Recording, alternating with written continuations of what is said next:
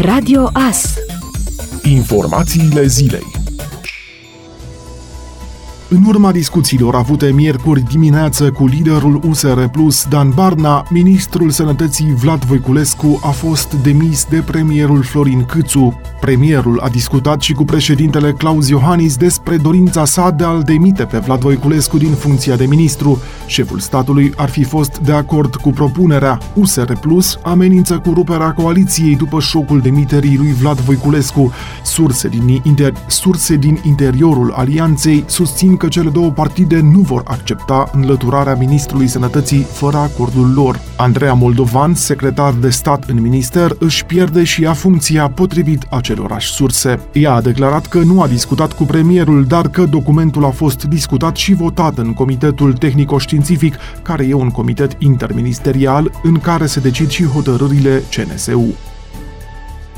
Începând de weekendul următor se aplică restricții care limitează circulația după ora 20 și cumpărăturile după ora 18 în Târgu Mureș, cu Cerdea și Glodeni, care au depășit pragul de 4 cazuri de COVID la mii de locuitori. Reghin și Lunca au ieșit din aceste restricții datorită scăderii numărului de cazuri, dar se mențin limitările la Ungheni și Cosma. Restricțiile se aplică pe tot parcursul săptămânii în județ pentru localitățile Bogata și Solovăstru, care au depășit pragul de 7 cazuri la mii de locuitori.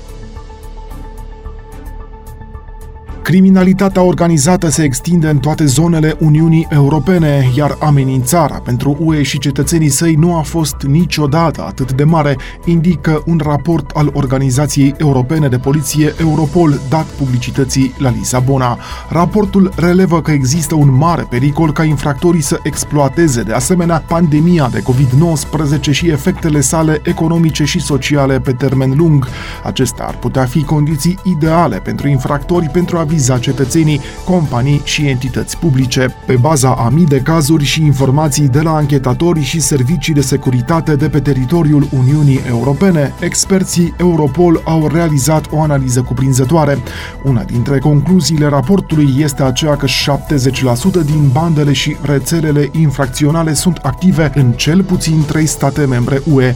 Cel puțin 40% dintre bandele infracționale sunt implicate în traficul de droguri, de departe cea mai răspândită activitate infracțională în Uniune.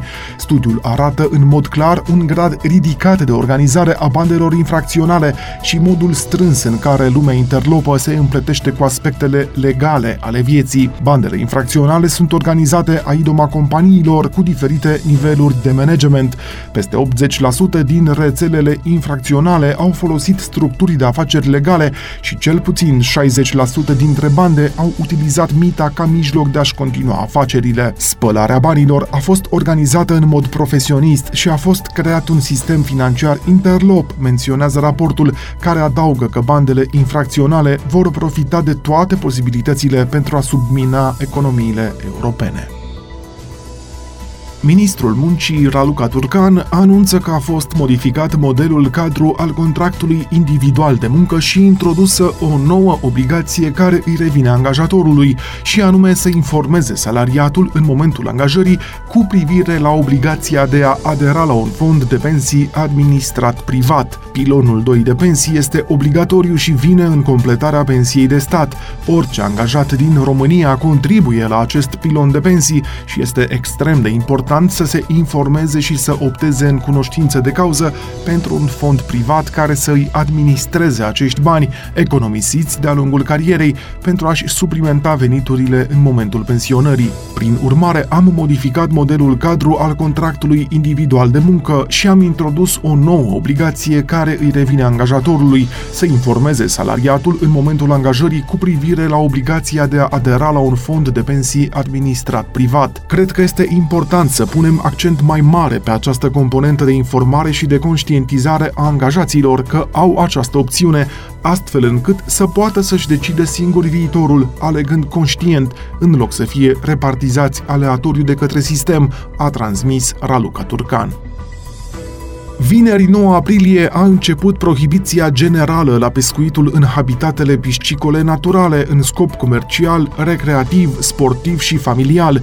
Prohibiția a fost impusă pentru a permite speciilor de pește care trăiesc în apele naturale să se reproducă și să perpetueze ecosistemul în care trăiesc. Astfel, până la data de 8 iunie, pescarilor mureșeni nu li se va permite să își desfășoare activitatea în habitatele piscicole naturale. Ei pot însă în continuare să practice pescuitul pe lacurile private, care nu sunt închise. Pescarii care nu respectă perioada de prohibiție și vor pescui pe cursurile de ape naturale riscă amenzi mari, de la 600 la 1000 de lei și reținerea și suspendarea pe o perioadă de 90 de zile a permisului sau autorizației de pescuit. Pescuitul comercial în perioada de prohibiție constituie infracțiune și se sancționează cu amendă de la 6.000 la 10.000 de lei și interzicerea dreptului de a pescui pe o perioadă cuprinsă între 1 și 3 ani.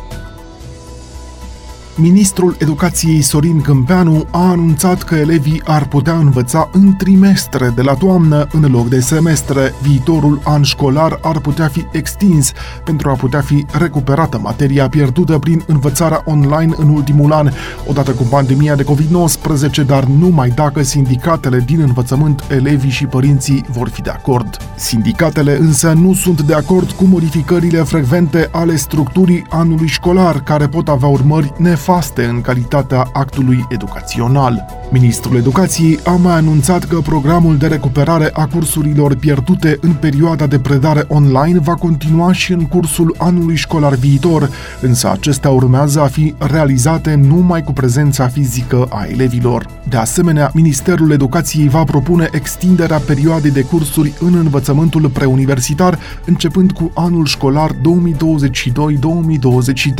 urmând ca în acest sens să fie inițiate consultări.